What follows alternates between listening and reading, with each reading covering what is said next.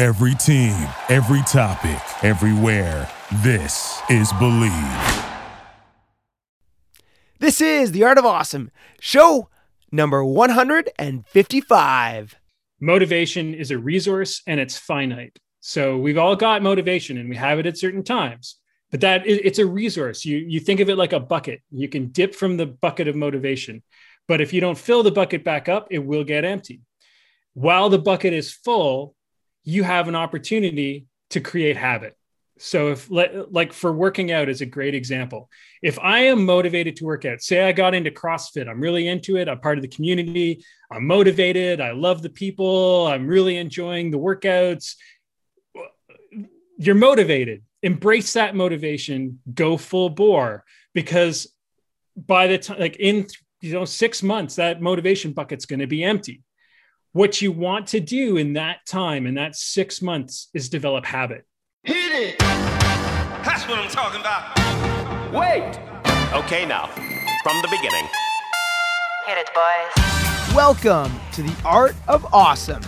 My name is Nick Troutman, and I'm a professional athlete, entrepreneur, family man, and adventure seeker.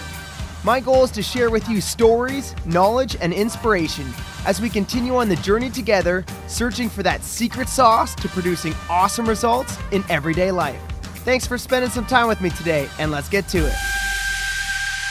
Welcome back, everyone, to the Art of Awesome podcast. I am your host today, and, and I guess always on the show. Um, I am Nick Troutman, your host, and this is the show where we search for what is it? We search for success.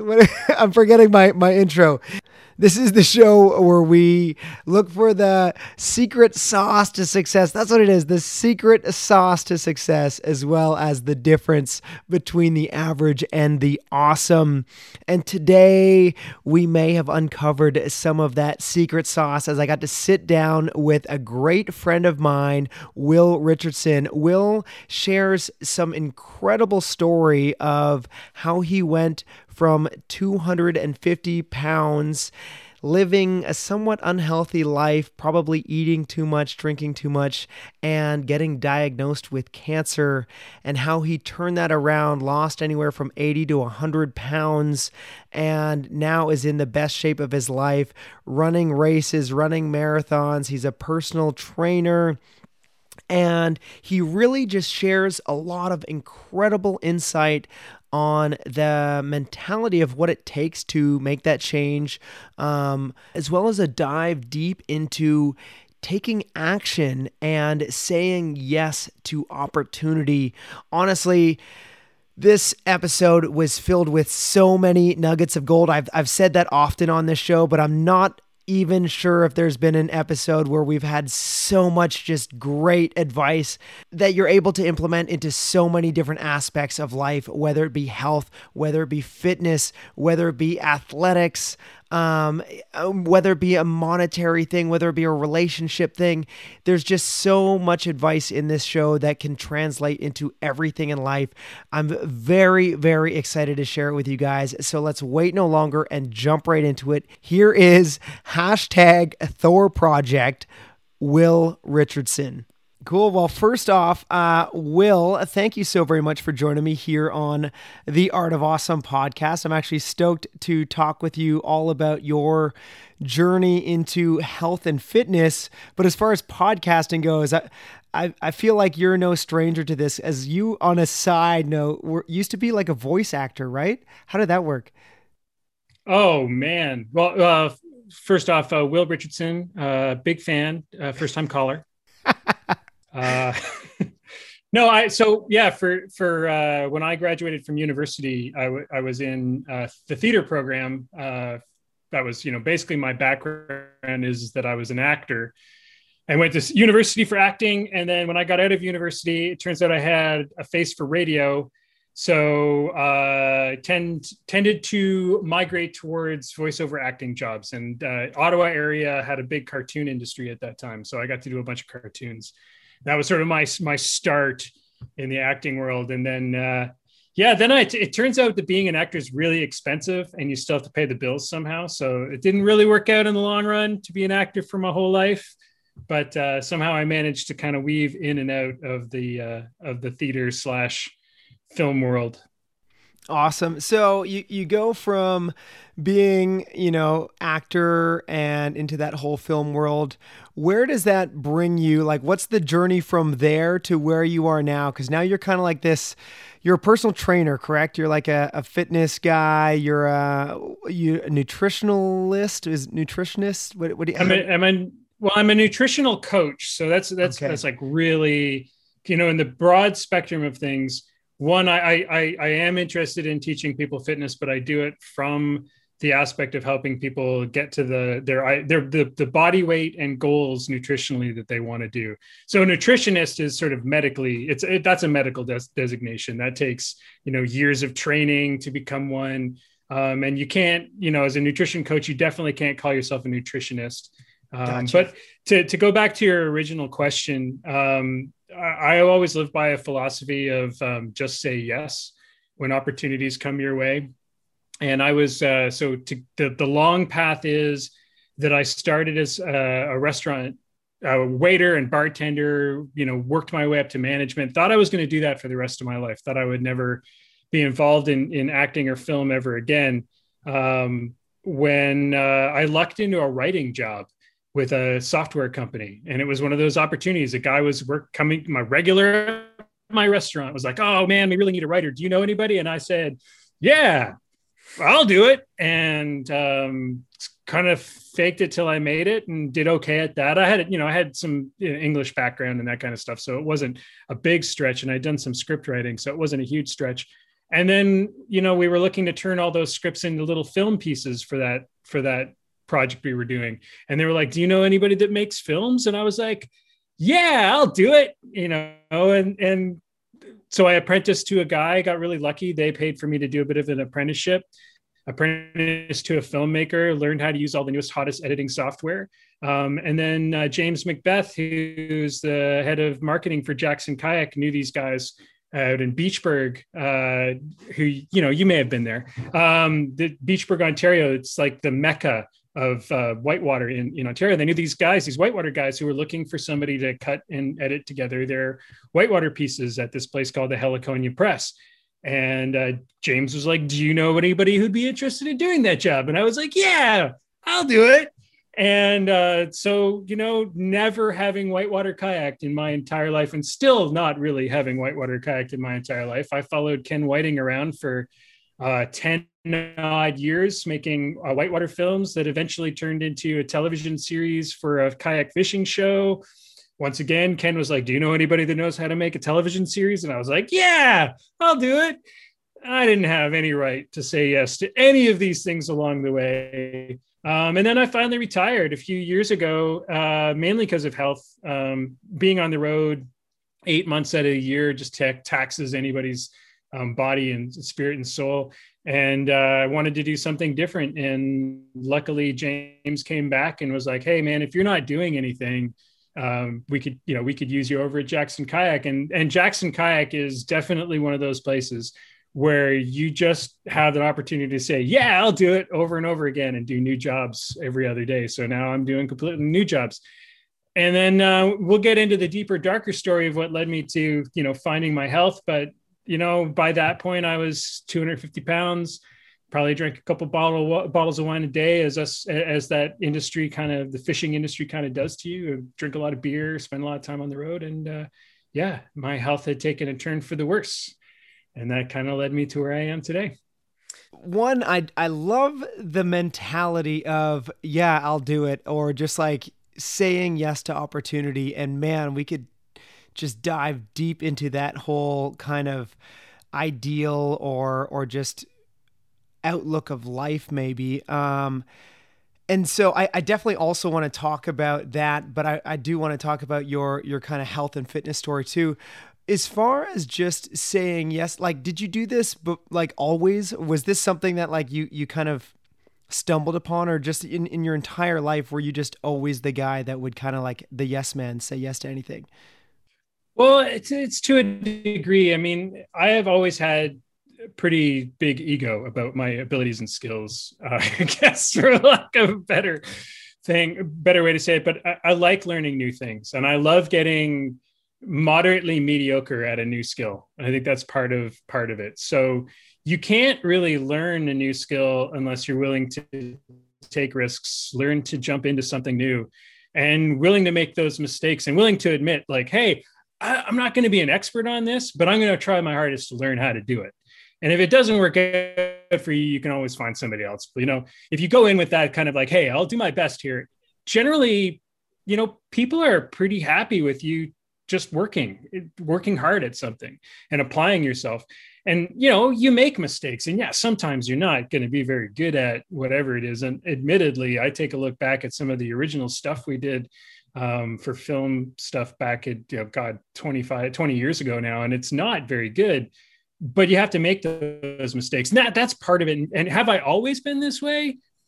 Yeah, but probably just because my ego won't let me admit that I don't know how to do something. I love that. I, I think there's something to be said about. I mean, I I probably ha- uh, struggle with a similar like mentality of like, oh yeah. I mean, talking with Emily, like I'll say like, oh yeah, I could do that. I mean, I, I have this idea, the same idea of like, yeah, I could do anything. I mean, if I if I apply myself, like, yeah, maybe I can't do it very well yet or at all, but if I like actually study it or like get good at it or have any desire to want to, you know, take on pretty much anything I believe that I it's possible. You know, it might take me 20 years to be proficient at whatever it is, but if I was really dedicated and then like for whatever reason I had that goal that it's like and the desire to like just stay at it for 20 years, I'm like I really want to become, you know, whatever it is, the the world's best NASCAR driver or or basket knitter or like like whatever like some random thing where I'm like um yeah, I mean, it would take. I I I love that idea that it. Well, what's scary about it is, is it's like uh it's like the guy who cheats on his wife but gets away with it, right? So he keeps doing it.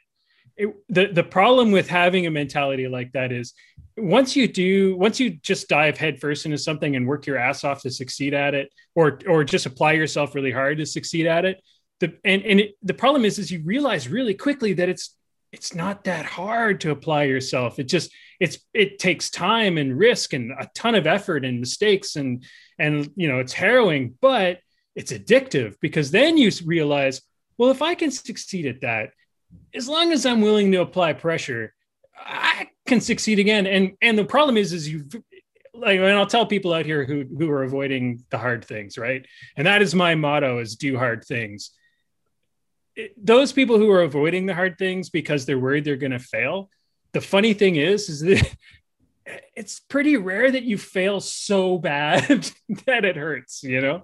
Right. Yeah, and and uh, it it hurts sometimes, but it also like you you have to have like a little bit of idea of like well, and this is the whole like risk versus reward mentality and stuff like that, and and I talk about this as well. But you don't want to be doing something that's going to give you like total ruin, whether it's you know life or death or just like financial ruin or or any of that kind of stuff. But at the same time, like there's actually very few things that that are to do that. Do you know what I mean? Like, like there's so much risk and so much opportunity that we could take if we just applied ourselves and actually went in that direction. Um, and and just saying yes to opportunity more often than not is probably the right answer. Like it, it really is. And, and I remind myself of that often, even if it's just like to go kayaking. Do you know what I mean? Like how often like someone's like, Hey, do you want to go paddle or whatever? And, and even on the days where maybe for whatever reason it's cold or it's, you know, dark out or like whatever, like I have no idea why, but like I'm just not feeling it.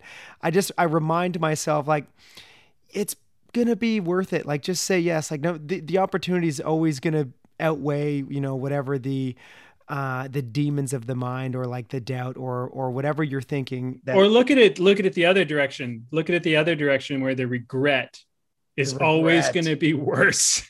Yes. It's i for me it's the regret of not doing something when i had the opportunity to do it. Like let's it's it's so i, I dove with marlin for example and to this day i kind of shake my head that i was at like i i had zero safety equipment you know, diving with just a camera, not even wearing a PFD while there's a hot marlin in the water and sh- probably sharks not that far away with blood in the water and everything else. And I was like, shiver at the thought that I was stupid enough to do that in my 20s.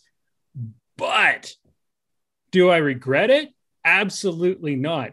Would I regret it now if I hadn't done it? Would I be sitting there going, "Oh, I just wish I, I, oh, that would have been so cool." Mhm. Yeah, yeah, probably would. You know, and the regret's always worth. Eh, the regret is way worse. Yeah, no, the weight of regret for sure. Gosh, I, man, thinking about that, I try to avoid those scenarios. I really do. I try to avoid regret. And there's definitely things, you know, there's always things that I'm like, oh, I wish I would have done that or I should have done that. But but more than anything, I try to live a lifestyle where I, I don't have that regret. And as far as lifestyle goes, I mean, I want to I also want to dive into this this lifestyle change that you made. So you're talking about being this yes man, saying yes to tons of opportunity. You're on the road, traveling around, making TV shows, filming videos with with Ken Whiting and the Heliconia Media. Um, and you were saying that at one point you were up to like 250. Is that is that what you said? 250 pounds. Um, yeah, and- somewhere, somewhere in there, man. I mean, I'll admit that I, I had not weighed myself in a long time. Like, it was scary. I know, like, so I, you know, I, I've been doing all this, and then I, I, I had uh, retired and gone, gone become a contractor for the Heliconia Press because I wanted to spend less time on the road. I hadn't seen. Wait, my wife and I had just bought a new house. I hadn't really spent that much time at home, and I told Ken, I'm like, hey, man, like, really love my job. It's great, but I want to spend some more time at home. So why don't I become a contractor? You contract me out when you need me, and then I can do some other odd jobs to kind of fill in the blanks. So I started working for Jackson at that time as a contractor as well. So I worked like half time for Jackson, and then I would go on the road for HeliPress when they needed me. Um, but it was funny because the very first year, in combination with doing stuff for Jackson and doing the stuff for Heliconia, I ended up being on the road more, like way more and that also came with like it also came with a weird thing that I didn't realize. I thought it would be really easy with my experience when I left HeliPress to just get another job. Like I, I figured I'd have people breaking down my door to get me working for them because I had years of experience doing a television show. Um, you know, everybody had always told me, "Oh man, you know, it's you. You're gonna have the easiest time finding other gigs afterwards." My other cameraman buddies, because I had done stuff for Fox, I had done stuff for NBC Sports, and it was like this. It should have been easy, but it turned out it wasn't. So all of a sudden, the world just closed on me after I left Heliconia. Like I applied for other gigs, and none none of them happened. I tried to get other movies off the ground, and none of them happened. And it was this grind of about like six months. And then I finally took the job, job with Jackson because I just couldn't get anything off the ground. And then everything spiraled with Heliconia, where we got so much extra work. And there was no other that ken only had a couple camera people at that time. So i just ended up on the road all the time. And i what i didn't know at that time because it was very hard to acknowledge it was that i had started going down the path of depression. And I, I, I you know i'll admit to it. I was probably pretty deep into it by the time um, by the time things really came to a head and uh, everything really kind of blew up on a trip to panama three almost four years ago now where uh, uh, was the first time I had been photographed, and I think that that's a, a pretty normal thing for most people, especially when they're behind the camera all the time. That you don't see yourself at all because I was always taking pictures of other people. I was always filming other people, and very rarely do people take pictures of the camera guy. Well, it was the first time I was in front of the camera, and there, all the photos and videos started coming back from that trip, and uh, uh, and I couldn't like I didn't recognize myself. I was like my face just looked sickly and and uh, that was i was like i'm going to get in shape. At the exact same time so right about the middle of that panama trip i passed a kidney stone. And i don't know if anybody's ever if you've passed a kidney stone or you know anybody who's passed a kidney stone but my god it is the most painful thing like i've gone through surgeries and they were less painful than passing a kidney stone it, was horrible and uh, I went to the hospital. So I came home, was lying in bed. And kidney stone, when you're passing it, it it's super painful for short periods of time. And uh, I would go through like a day where I was fine, and then like two hours where I was in super bad pain. Well, like the morning or two after I got home, I told my wife, I'm going to get, I'm going to get in shape, honey. I uh, went to go, I did CrossFit for the first time with a buddy of mine, and that must have loosened the stone. Woke up the next morning, doubled over in pain. And I turned to my wife and said, I'm, I'm just going to drive myself to the hospital and get checked out because this isn't right. Didn't know what was wrong. Um, but yeah, it turns out I was passing kidney stone. And they were like, oh, here's some, here's some drugs to take away the pain and uh, strain your pee for the next day and hopefully the kidney stone will come out. But we need to do an ultrasound after you pass it because uh, we need to make sure that it hasn't damaged anything on the way out. Well, I go into the ultrasound room, and in true form, I'm you know joking around with the ultrasound technician. Oh, oh, hey, uh, you know, is it a boy or a girl? This, and I'm sure it was like the same joke that they'd heard 34 times already today from other men and they start doing the ultrasound and they're laughing. And we get to talking about fishing because the one girl she's an avid fisherman and we're talking about kayak fishing the same as the same conversation i've had a million times with people. And then all of a sudden it got deathly quiet in the ultrasound room. The two technicians just clammed up and stopped laughing. And then i was like that's weird. I wonder what's up. So i'm asking like hey is everything okay? And they're like yep. We just had to take a few pictures so they took a few pictures and then they sent me to a little room to wait. And they're like, we're just going to send you this room to wait um, for the doctor to look at your ultrasound pictures. I'm like, okay, cool. And as I'm lying there, the doctor that had been treating me comes walking by. He's like, hey, what are you still doing here? And I'm like, uh, waiting for apparently the ultrasound technician told me to wait here. And he's like, oh, no, no, you don't have to do that. You can go home. And I'm like, okay, cool. So I get dressed, go home. And within 10 minutes of me getting home, the phone rings and it's the doctor and he's like, "Hey, yeah, we shouldn't have sent you home.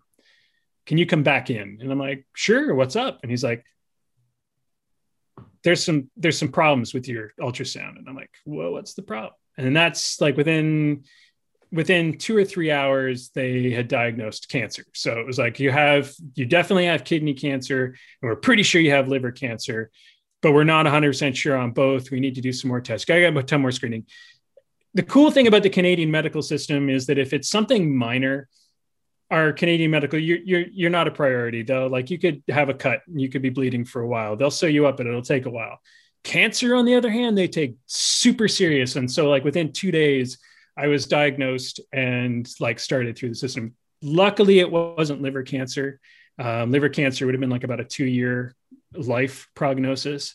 Um, kidney cancer, on the other hand, is rare in a person my age, but most people die before it kills them. So they want to remove it to make sure it doesn't metastasize. But you have cancer. And I'm like, well, what gave me cancer? They're like, we don't really know, but probably your health. Like, probably the fact that you have, you weigh a lot for your size and probably for the you know the fact that you don't really work out at all and how much do you drink and i'm like well I'm not drinking right now. Um, all those things. And like, yeah, you just, you know, lifestyle, if you change it, you know, things could, you know, you probably won't get anything like this again. And that's really where the turning point happened. And cancers, there's a lot to be said about a cancer diagnosis and what it does to the human mind. Um, it's a, it's a part of, it's a PTSD causing type of thing. Some things that cancer survivors won't tell you that I will be happy to tell you about is that the biggest problem is is for the rest of your life you now assume that it could happen again. So you go through waves of panic. Um, that's really hard to explain to people because uh, imagine something that you can't see. You can't feel. You don't know anything about. You could have growing in you right now. Well most people don't panic about something like that because they think that they'll feel it that they'll get sick. I had no idea if it hadn't have been for that kidney stone, they never would have figured out that I had cancer. It was in the other kidney. It wasn't even in the same kidney. So if you think about that, that that there's a, there's that really weird thing, and that now you're always scared you're going to be sick. And you go through, you know, you'll go, go get tested, and they'll they'll give you a clear bill of health, and you'll be like, cool, great. And you'll go for like two or three months where you're like, I have a clear bill of health. I'll be fine. I don't have cancer right now but three or four, five, six months later, that starts to sneak back in. Um, so that's that's part of the reason why, and that you can go one way or the other. You can let it kill you, or you can let it let it motivate you. You can let it drive you. and i let it i let the anger and the the fear and the frustration of cancer i was i made a really cognizant decision to let it drive me to to change my life and to be better than i had been before and to, in, in a large way be, become selfish. And I, i'll talk about that probably more later but that's it's a hard thing to understand that being fit and being this dedicated to your personal fitness and be trying to become an athlete is in so many ways one of the most selfish acts you'll ever take everybody will try to stop you if that makes sense. Um, because because people will be like you're taking time away from everything else in your life. You're taking time away from work. You're taking time away from your family. Um, to to become a fit person it takes time. Um, yeah it's just it's a super selfish act. And and um, but one of the best selfish acts you can ever take because it does do more in the long run than it takes away. Yeah and i i wanted to I'll dive into the the whole selfish part. well, there's there's a whole there's a whole there's a whole thing that I like to go in about that too, right? So there's there's two things you got to remember. One, motivation is a resource and it's finite. So we've all got motivation and we have it at certain times, but that it's a resource. You you think of it like a bucket. You can dip from the bucket of motivation, but if you don't fill the bucket back up, it will get empty. While the bucket is full, you have an opportunity to create habit. So if like for working out is a great example. If I am motivated to work out, say I got into CrossFit, I'm really into it, I'm part of the community, I'm motivated, I love the people, I'm really enjoying the workouts. You're motivated. Embrace that motivation, go full bore because by the time like in you know 6 months that motivation bucket's going to be empty. What you want to do in that time in that 6 months is develop habit Mm. While you're motivated, build habits, build good habits. Go go to the gym at exactly the same time every day. Four o'clock, I go to the gym. I work out for one hour. I've learned to love it. it. It's become part of my routine. Now that it's part of my routine, I feel weird not doing it. That's what will get you through when the bucket is empty. So you talk about that day that you're not feeling it that's when the bucket's empty. That's when you're like, I just can't do it anymore. I've been working out for six years solid, still haven't reached my goal of whatever crazy goal I've come up with. But it also feels weird not going to the gym. So I'm going to go to the gym and keep hitting it every day at four o'clock. That's where the habit comes in. Eventually, the bucket will get refilled. You'll find new motivation. You'll find something that does motivate you to go back to the to, to go to the gym every day, and that you know that cycle continues. But that's it the you know use the motivation while you've got it to form the habits and just be strict about the habits and that i think so this goes to actually i learned this kind of from you and from emily and um, from talking with other athletes who are devoted dedicated athletes. One of the things that most people don't understand about dedicated athletes that i didn't understand either is that natural talent is actually only like 1% of what makes an athlete good. Most really good athletes also have this like bizarre drive and determination, this eye of the tiger stuff that most people don't have that drives them to be perfect at something, whatever it is. Now, they those people have become athletes, but it, it also applies to other things. Like they could become a great painter, they could become a great whatever. It's whatever you know turns their crank that's what they get really good at. For a great athlete, the thing that made them super motivated was they were probably good at it in the beginning. That's where that, you know, little bit of, of, you know, talent comes from. They were good at the beginning. Everybody cheered them on. So they kept doing it. But the rest of it, that 98%, that's time. That's time and determination, obsessive compulsive need to do whatever it is over and over again and perfect it. When I watch uh, like you and Emily, Ken Whiting, EJ, all these really great whitewater athletes go and beat themselves up in a river hour after hour, wait in line at a wave, waiting for the next person to go so that they can go rip themselves up again for five seconds and get flushed.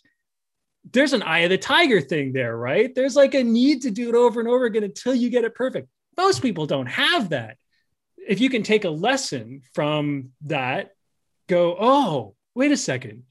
So the real math here is that if I want to get good at something, only 1%, 1 2% of it is talent. The rest of it is just time and dedication.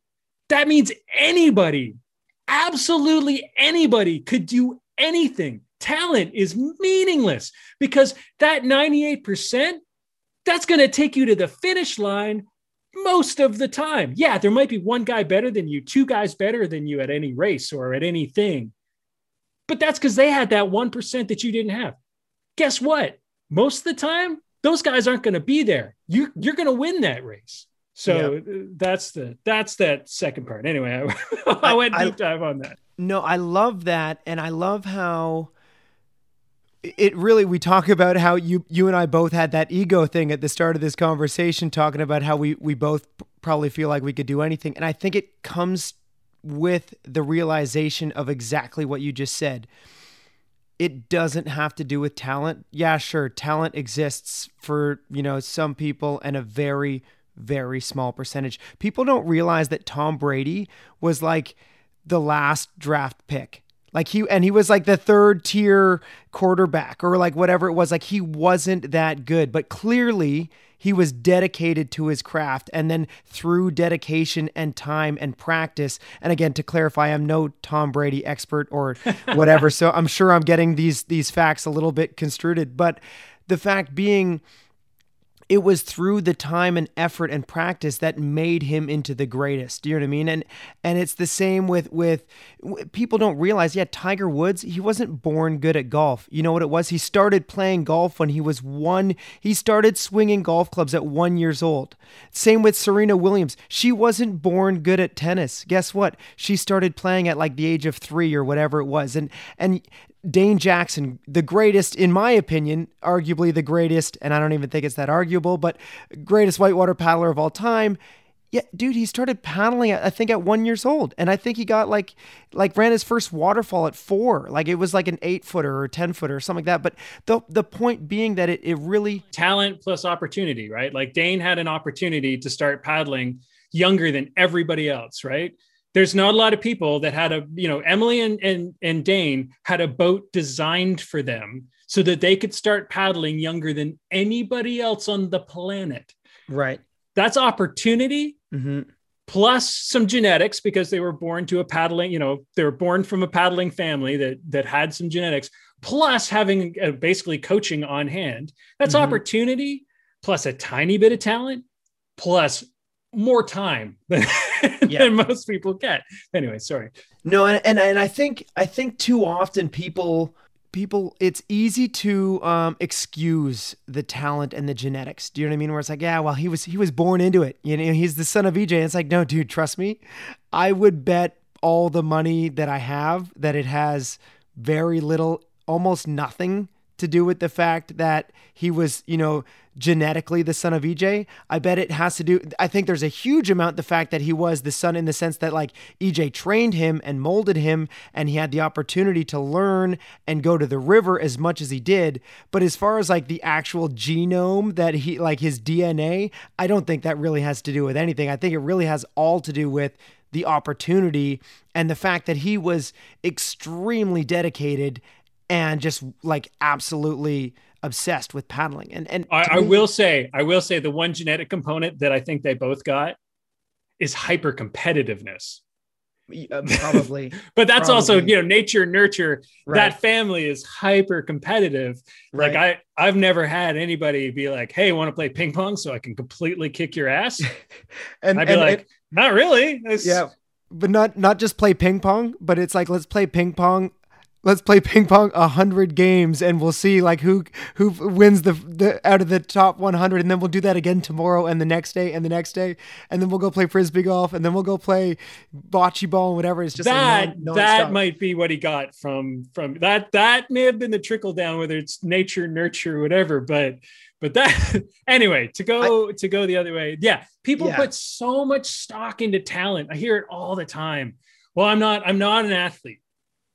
I'm not talent. And I thought this too. So so to, to apply this right. So I was a pretty chubby kid.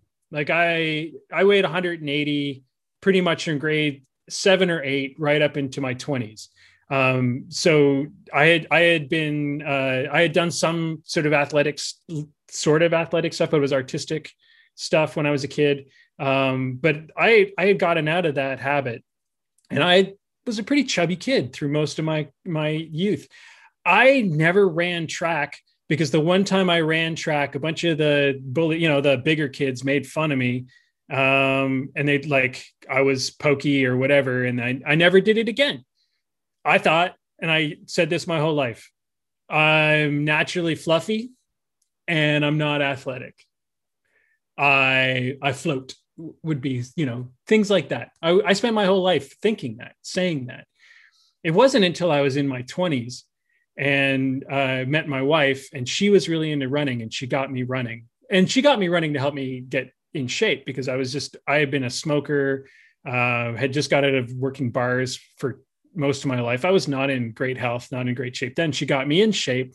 Um, because I was working this job where I was going to go do whitewater with whitewater guys, so I better be partially in shape. Um, and like within six months, I was throwing up like I was throwing up really good times for a guy that was not athletic. And that's when I learned all of that was an excuse I had made to make up for my lack of motivation and my my lack of willingness to try. Um, it gave me a really good way to to say, oh, I'm I'm not talented or I couldn't do that. Well, I was talented at a lot of other things and all of the only reason I was talented at those other things is because I applied myself and obsessed over them. It's the same thing with athletics. And now, you know, I'm, I'm still, I'm not going to be a, the greatest runner on the face of the planet, but I love it. And I keep getting better. And it's the first time in my life that I realized, and, and this is that regret we talked about before. Like, I regret not running as a kid. I regret not running track and field as a kid.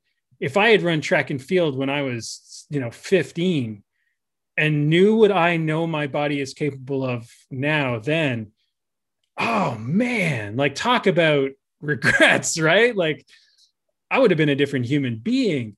But then again, you can't, you know, you can't regret everything. But that's that that thing, right? Like I for the first time in my life, I consider myself an athlete. And if you want to talk about what drives me now versus what drove me three years ago to change my life, what drives me now is that I'm not the fat kid anymore. I'm I'm not I, I don't have the group of bullies standing on the hill at the track yelling, run, fat boy, run, which they did, which stopped me from ever wanting to be an athletic kid. All those excuses are gone. And now I realize I could have been that thing I wanted to be my whole life. The only thing stopping me was my excuses. I would I would even add to that and just say not only could you have been that but but you are that right now. Uh, and there was something in there that you said how you were successful at other things and you were only successful at other things because you applied yourself in those areas and you obsessed over those areas. I think that's what success really it's it's it truly is one of the keys to success. I mean, clearly health and fitness has something that you have applied yourself to and obsessed over in the last couple years and you have become this phenomenal athlete. There was one other thing in there that you had mentioned that, that I just wanted to add my two cents to. You said something because we're just talking about self talk, right? There is, I mean, that's just a, an application to all of this. When you were, you know, in in your childhood, yes, you had maybe these bullies and these people, you know, saying "run, fat boy, run" or or whatever. But you also then what that does is that feeds that self talk into your own, you know, yeah, you internalize of, it, you, yeah, of, and it oh, becomes something that becomes like it rolls around in your head forever, right? right? And and and so you're you're saying I'm not an athlete as as a in your youth, um, you just to correct something because because I see this huge shift from you know who who you used to be to who you are now, um, but you did say you know I'm an athlete, and you're getting faster and faster and progressing better and better every day which i love that mentality and i love just the idea of continually trying to grow and be better better than you were yesterday but you said um, I'm gonna be, or uh, I am a runner, but uh, I'm not gonna be the fastest runner, or I'm not gonna be, you know, whatever. I would correct that, and I would say you can be the fastest runner if you want to be the fastest runner. I, I think as a ma- as a masters athlete, I think there'll I, I have potential as a masters 100%. athlete. And and I guess that's where I was going with it. Yeah, is that like just don't don't give up. Like yeah, you you want to win a national championships at running, go for it. Maybe it's not this year, maybe it's not next year. May, like who knows how many years it is down the line, but it, it kind of goes back to that whole idea of like just the the pie in the sky idea of me being a NASCAR driver. It's like unlikely that I'm going to want to dedicate my time and effort to that, but if I did, I don't know. Could could there be a master's class for NASCAR? Like who who who knows? Do you know what I mean? I like to think of it so the Boston Marathon. I don't know if anybody understands how the Boston Marathon works, but they have a cutoff time. So you have to qualify at another marathon under a certain amount of time to qualify for Boston, right? And so here's the trick to qualifying for Boston: patience, because every age bracket that qualifying time opens up. So like as long as I try to qualify when I'm 80, I got no problem. I mean, that, it's pretty wide open by that point. So I like to think of like running like that, right? Like I may not be the fastest now, but see, other people are going to stop running. Right. Yeah. and I'm not gonna. That's that's the trick to my success. Gold medals will come maybe in my 90s. I I love that mentality, Will. I love this conversation. I love I just I love your idea to to say yes to all opportunity that comes your way and no matter what to just go for it and learn and and put in that effort and that dedication and that motivation. Uh, I feel like I could talk with you about this forever, Will. Um, probably maybe, maybe, someday we'll do like a second podcast where we talk about nutrition. we will. I know we didn't even get into nutrition. We will actually. I'm, I'm going to have to bring you back on because I would love to learn all about what you're doing um, with nutrition and all that kind of stuff because I find I find they go hand in hand health and nutrition and oh 100%, 100%. as an athlete myself you know I I try to um, I try to have as much you know arm myself with as much knowledge as I can in all different aspects. I think you know you've got your training as as one kind of you know weapon. You've got you've got your nutrition and your physical body. You've got your mentality. I think the mentality as far as athletics goes is um, arguably one of the least um exp- like where people don't put as much weight to how much that has to do with Ment- mental thing is mental mental drive as i've learned with with athletics in particular you have to have this like laser focused you have to set your goals and you have to be laser focused on those goals. And as I, we talked about it being very selfish at the very beginning, and I'm going to return to that. Being a, a real athlete, being a dedicated athlete, and you know this, Emily and I have talked about this extensively is extremely it, it, feels extremely selfish and in a lot of ways it is an extremely selfish endeavor because you have to be so laser focused on your own goals and demand support from everybody else around you and surround yourself with support in order to accomplish those goals there's no other way to do it i'm a huge proponent of coaching uh, I understand the value of a coach. I have an incredible coach that got me through all of this. Um, Elsie Yon's her name. Um, she's got a great business, Rat Pack, um, uh, Rat Pack Performance. If anybody is looking for a really amazing weightlifting, running, um, and weight loss coach, for that matter, uh, or athletic uh, nutrition coach. Um, but I believe that you know I couldn't have done it without good coaching. And um, to go one step backwards, to we talked about um, being good at things and wanting to get good at things. I always took one step that I feel like most people don't take. Every time I wanted to learn a new skill, I went and got somebody to, who knew how to do it and to teach me how to do it. So like I wanted to learn how to play the banjo, for example. I didn't try to like research how to play the banjo on YouTube. I didn't go and learn a bunch of how to play banjo chords from a book. I went and hired a coach. I went and hired a teacher to teach me. And the teacher took me from zero to 30 in a couple of weeks. if I had tried to do it all on my own by books, I never would have got there. And I apply that to everything. So when it comes to running, what do I do when I want to become a runner? If I want to become a better runner, yeah, I could just go run every day. I could read up articles on the internet. I could learn about it from a myriad of sources on my own.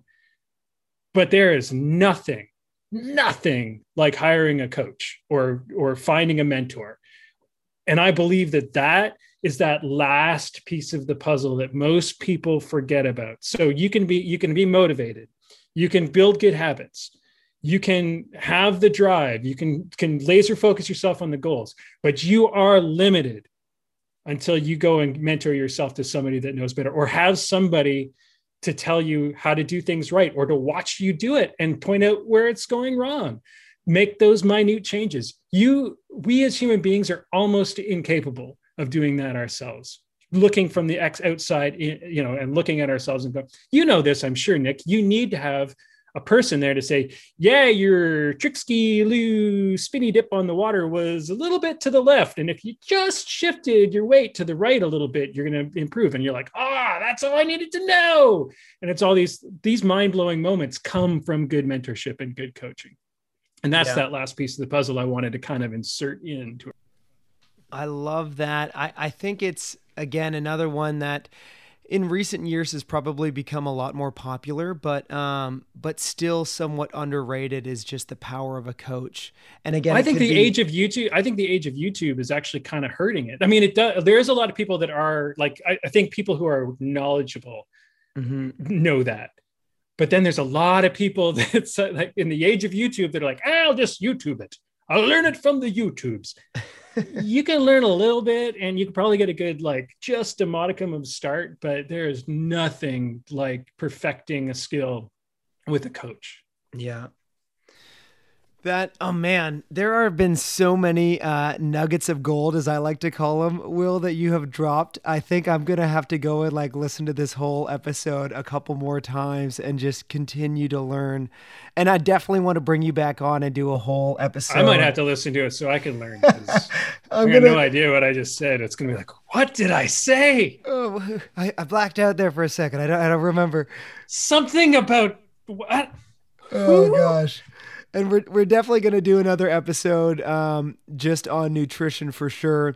But I'm going to move us on to um, the next part of the show and fire off a couple questions for the fire round. These are questions that I get to ask all of my guests that I get to bring on. Though before we continue with the show, I want to take a little bit of time to talk about Noom.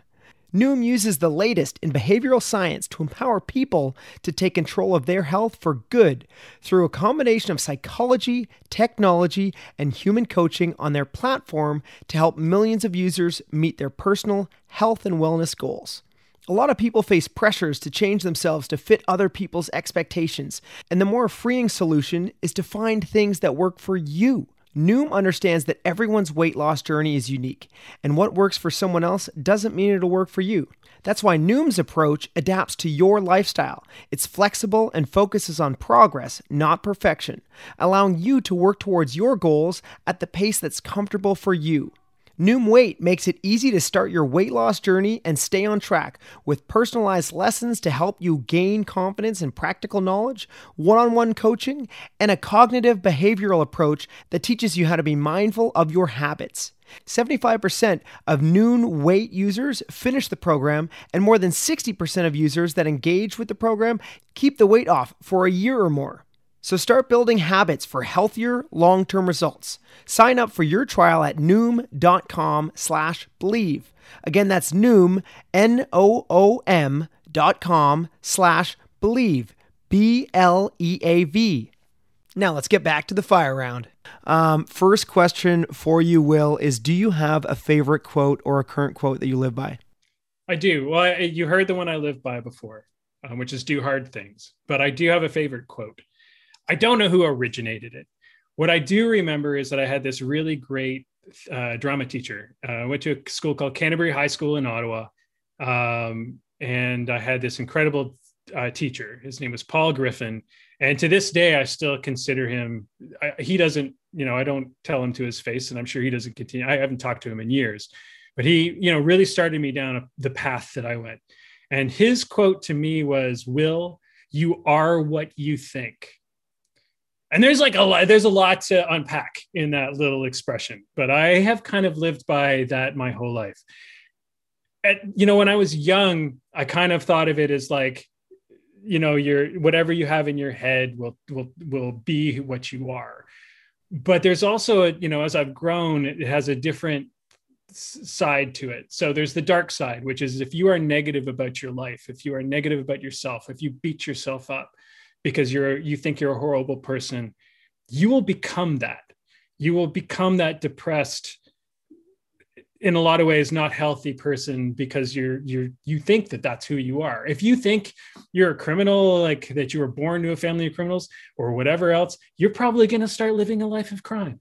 That's just the way it goes. But the other side of that is is that you can transform yourself just by by focusing on what you want to be so if you think that you're an athlete, for example, and you do nothing but repeat in your head, no, I'm an athlete, chances are you will become an athlete.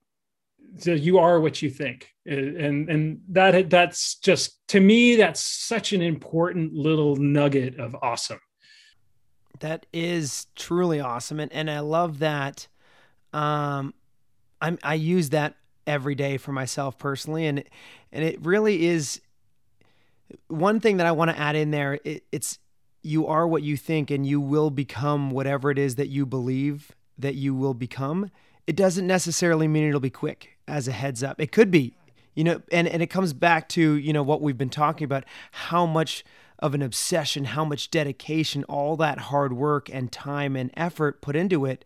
But if you continue, I mean, I did the same. Ironically, that that is, I would uh, pretty much say that's exactly how I became a world champion in kayaking.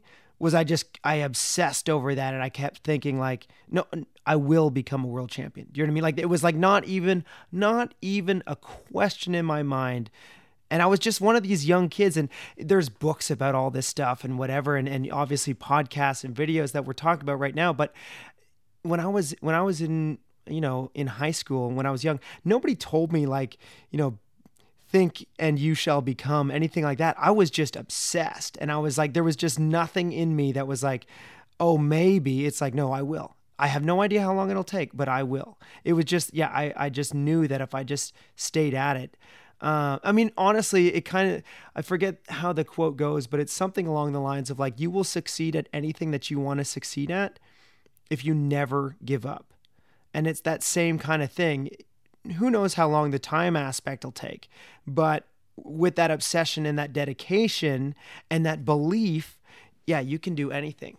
Well, and it goes it goes so many different ways too, like positive positivity. If I wanted like I was talking about this with a friend the other day that I, I often make goals for myself. Like if I want to be a better person, well i look at what it is that why i want to be better at. Like if i want to be i want to be a better listener. I'm a horrible listener. I talk over people all the time. It's it's it's one of my achilles heels but i want to be better at it. Well the only way to the only way to do that is to think about being that. So okay so i'm going to uh, just obsess over it. i'm going to i'm going to be a better listener. I'm going to be a better listener and then focus on that. Okay i'm listening. I'm listening.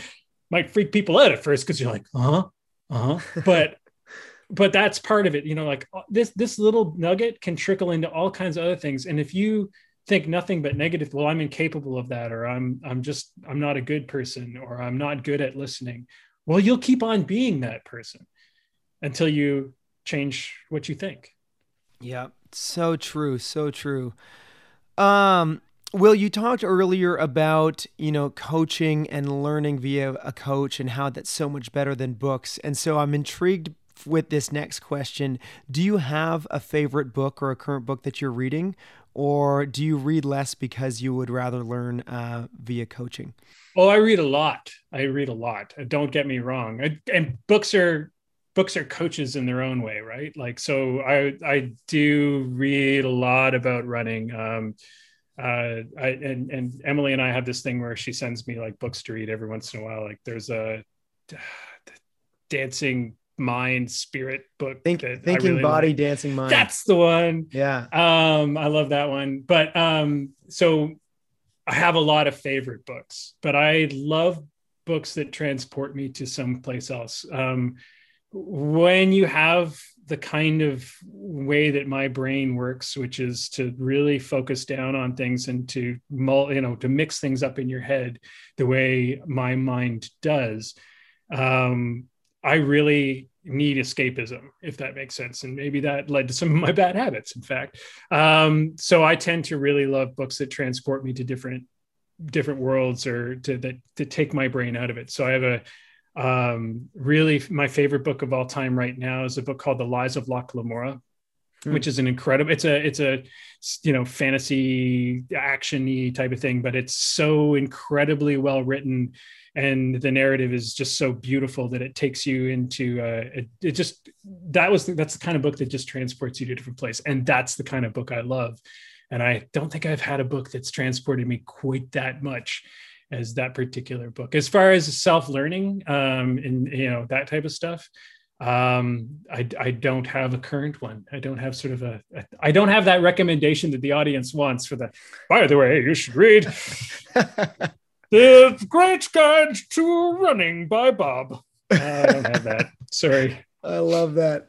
Um, Will, what might be what might be a recent lesson that you've learned um, and this could be through, you know, either a mistake or through success, but just something that you've learned recently. Uh, I think the biggest one is in the last two years, I learned that nobody, nobody breaks the laws of thermodynamics. There is nobody that can, and nobody does. And that applies to to what I do, I deal with a lot of athletes and and um, people are trying to lose weight, and then I also deal with athletic nutrition, which is a very different side of things, where you're trying to teach an athlete what they need to eat in order to build muscle or to to get to the weight that they want to they want to be for a competition.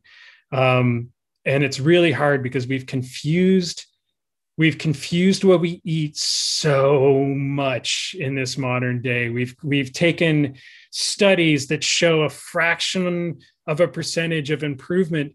And instead of saying, oh, cool, so if I eat nothing but goji berries, uh, you know, I'll see a fraction of improvement. And instead we've said, oh, this means I should eat nothing but goji berries for the rest of my life uh, with everything else and ignored. And most people just have lost sight of the reality of how food works which is we are just a machine, man. And you're either feeding that machine and you're either giving it too much, which means that we're, you know, storing it, or you're giving it too little, which means you're getting rid of it. You know, you're having to burn um, your stores in order to maintain. And that it it's so simple, but it's so elusive to most people. And it certainly eluded me. My whole life, I thought I had a bad metabolism no, it really just turned out I was eating too much. Like this, it's like, oh, and I wasn't where I wasn't burning anything off. So um, nobody breaks the laws of thermodynamics. That's the it's it's just it's it's been a mind blowing lesson for me, and I thought I understood it. You know, I thought uh, as a guy who you know took astrophysics and and was really into science that I would understand that, but I didn't. I did the same things everybody else did.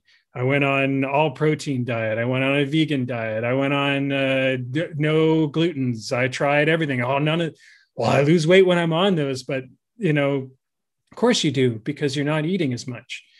Um, that's the laws of thermodynamics. That's the way it hmm. works. Um, so all that confusion, kind of it, it parts the red seas when you start just looking at it really scientifically, and that's that's the lesson I learned in the last couple of years. It's just changed my life.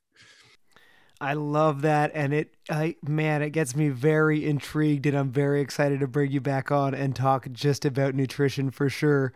Um, one of my favorite questions, Will, that I get to ask everybody is, if today was your last day uh, on Earth, and everything that you've done up to now, all of your experiences, all of your races that you've run, all of your time with your loved ones, just everything was to go away with you and all that you were left with was a piece of paper and a pen. And you could write down three truths, three things that you believe to be true that you would like to share with your friends, your family, your wife, your loved ones, uh, or just future generations. What might those three truths be? Ooh, um, damn. Uh, okay. Well, first off, uh, and I truly believe this friendship is my church. And um, I believe in the power of connection and the power of friendships. Um, my grandfather uh, said something really important uh, to me and to my family. Um, he was said, "Your family you love, and you're born with them, and they make great friends. But you love them because you're born with them. But your friends are the ones you choose for yourself." Um, I love meeting people, and I I love people, and I love that interconnectivity. And the most important thing to me is is getting to know and getting to be friends with as many people as possible in my life and being being a friend to them in whatever way I can. Um, so you know the addendum to that is I remember turning around at that grandfather's funeral and the hill over his grave was just filled with people. People from all over had come out to watch an ins- to see an insurance salesman be put into his grave, and and that was a life changing moment for me. It was like, oh, this is the meaning of life. The meaning of life is friendship. Um, so that's the first one is, is don't take that lightly. You know, every opportunity you have to make a friend, to get to know somebody wherever you are in the world, if you're traveling, getting to know a local person so that, that make a build a real true friendship. Um, that that's just a life-changing thing. Uh, two, um, there is there is no there there may not be a tomorrow so do whatever you whatever you really wanted to do do it in the present um, there is no opportunity necessarily to wake up tomorrow and and well maybe i'll do it tomorrow is, is a really horrible thing um, to do to yourself because there may there is no tomorrow like tomorrow may or may not actually exist this is this is your opportunity to do all things that can cause a guy like me to have kind of like spasms because I want to try to do so many things every minute of every day. Um, but find that thing that you really want to do and start applying yourself today. Because why wait till tomorrow? Um, and last, I think everything is accomplishable with time. It's like uh, forging uh, forging steel is is a good analogy forging steel if you watch them make steel in a traditional way takes time it's like at first you start out with a lump of iron and then they have to you know it, it, still it with charcoal and then they have to pound it down and then they have to cool it and then they have to put it back in with the charcoal and it has to sit there for days and then they have to pound it down again that's that's everything so you can you can create the hardest toughest substance known to man. You can create a beautiful sword, but the only way to do that is to apply time and pressure. It's like creating a diamond, right? A diamond takes billions of years and tons of pressure in order to create. Well, if you apply that to all of the skills you want, that's how you'll get there. You'll get there by applying time and pressure. If you're unwilling to apply time and pressure, then you then that's not something you really want. That's not you'll you'll never get there. So if that is something that you want, your only way to get it is to apply time and pressure. And except for maybe relationships, don't try, don't take that advice if you're trying to get a girlfriend. Do not apply. It does not work. Trust me on this one. Just, you know, maybe try flowers. I love that. Will, this has been so amazing. Again, I have gained so much value from your words of wisdom, from your shared experiences that you have shared with us today. Something that I try to do as much as I can is provide value to my guests because I gain so much from these conversations. So, is there anything currently, Will, that you are working on that I might be able to help you out with, or possibly even my listeners? Uh, big thing that we're working on right now is I made a film uh, just before the pandemic started called Lions of Soy, or the Pride, the Lions of Soysambu. Um, we're going to be putting that live on the Jackson YouTube channel um, coming up in the next few weeks. We're just waiting for some other big things to pass. Um, and I want to, uh, I want everybody, if they get a chance to go see the film, um, I, I can give you the link once it's up. It'll be in the next couple of weeks uh, if maybe not actually, I might just put it up this week. But um, that film is really important to me because we're trying to save a pride of lions um, that are under the threat of being killed because they they live on a ranch. They live on a working cattle ranch. There's a really easy sustainable solution to protecting the cattle from the lions but it takes money. And um, that's what we made the film about um, to help fundraise for that to, to create it's called the boma project project. They create basically a fence around the cattle that keeps the cattle safe it's more complicated than that but um, so if you guys uh, i'd really appreciate it if everybody you can um, goes and watches the film and if you can uh, if you've got a little bit of money to give to the BOMA project, it goes directly into the hands of local people trying to protect animals. There's no foundation or anything that it goes through. Um, so yeah, that that to me, that's probably the most important thing I could I, I could shed out for. That is amazing. I definitely, I will personally go check it out, but I encourage everybody, please go check out the video. I'm going to actually, I will wait to post this uh, podcast until the video is live, and I will put a link to the video in the show notes below. So please try to make it as easy as possible for you guys to check out the film, give it a watch, uh, share it out if you guys also want to help save some lions out there. And uh, if you guys have, you know, maybe a couple extra dollars or maybe just skip on a coffee one day, uh, maybe we can all, you know, donate a little bit to saving a pride of lions and, and helping so many just great animals out there to uh, to keep keep roaming because they're just trying to do what they want to do and yeah man. They're just trying yeah. to live man. I, and i do want to say thank I, I want to say nick i really want to thank you for inviting me on the show. I'm actually I, I, do actually listen to the podcast like pretty solidly. It's one of my running listens. And I, I i love what you're doing with this. I also secretly also love the cbc stylings. Fellow canadian boy to fellow canadian boy. I think that that's probably the my favorite part is like the secret like let's it sounds a lot like a nice cbc radio. So, anyways, I wanted to I wanted to say that like I'm super super stoked, and it was awesome talking to you. You and I have always had some of the greatest conversations when we're when we finally get a chance, just the two of us, to hang out and go for a run or that kind of stuff. So, uh, I know. totally totally stoked that you get that you invited me out. It's like secret fanboy love inside. Well, well, thank you. I, I truly did uh, gain a lot of value from this conversation, as I always do when we get to talk. And uh, we didn't get to dive into, man. Maybe on our next episode when we do um, nutrition, we'll, maybe we'll talk about running and breathing and some other things like that as well. There's there's a lot of conversations that I think we could have, and uh, you're a very fun guest to to have on the show. So I'm sure we will have you on many times into the future uh, for any anybody out there that wants to continue along, learn more about your story, or just continue to see your uh, your personal growth, what might be one of the best ways for someone to either follow along or reach out and connect with you?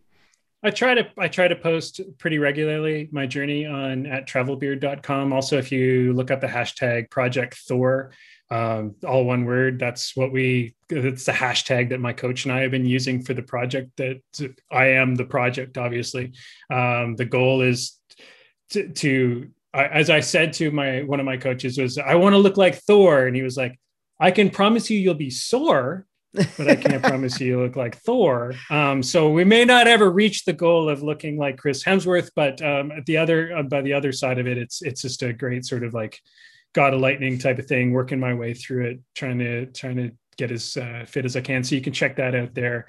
Um, and then there's links to my uh, i did do some um, blogging along the way as well. There's a link to my blog on that. So instagram at the travel beard that's where to find me awesome. Again and reach I out will... anytime. If anybody has questions i'm always happy. I obviously like to talk so happy to answer questions if you've got them for me that's amazing. I'll have all the links to um, all of your websites, your blogs, Instagram, everything as well in the show notes. And highly encourage everybody that wants to please reach out. Will is a wealth of knowledge. My final question for you uh, today, Will, is what is your definition of awesome? My definition of awesome is uh, is hitting that special state that you know it well hitting that moment where the miles start to slip by and the wind just your breathing is on point and all of a sudden you've just you run five kilometers and it's and it felt like nothing. That's that's awesome. That is awesome. Again will This has been just such a phenomenal conversation. It's super fun. I love the wisdom mixed with some humor, some true stories, and just a lot of uh, philosophical ideals as well. I can't wait to bring you back onto the show again into the future. For my listeners out there, I hope you guys got a lot of value because I certainly did. I hope you guys gained some insight and um, for me, I mean, just hearing your story was was quite heart heartwarming um, and brought up a lot of emotion and and yeah, there's just a lot that I was able to uh, relate to, and so not that cancer is one of them, but just the the whole idea of being Please no, chubby- don't relate to that. Just Yeah. ignore that. Just skip that part. So- So you can you can skip it. I'm I'm trying to avoid that part, but but being the chubby kid uh, and and trying to turn into an athlete is is something that that I kind of also went through as as uh, as a child, and so yeah, lots to relate to. If you guys did get value out of this.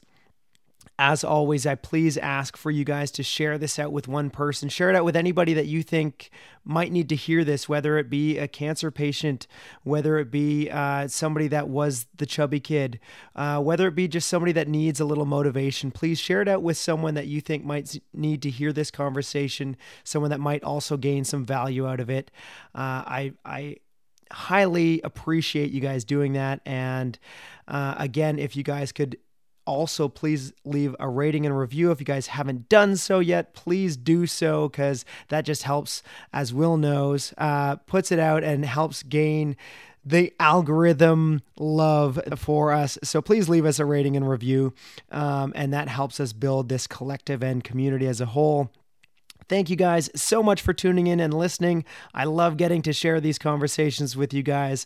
I love even more getting to have these conversations with people like you, Will. So thank you for your time and dedication.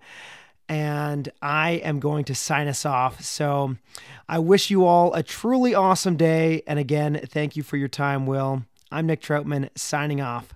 Cheers.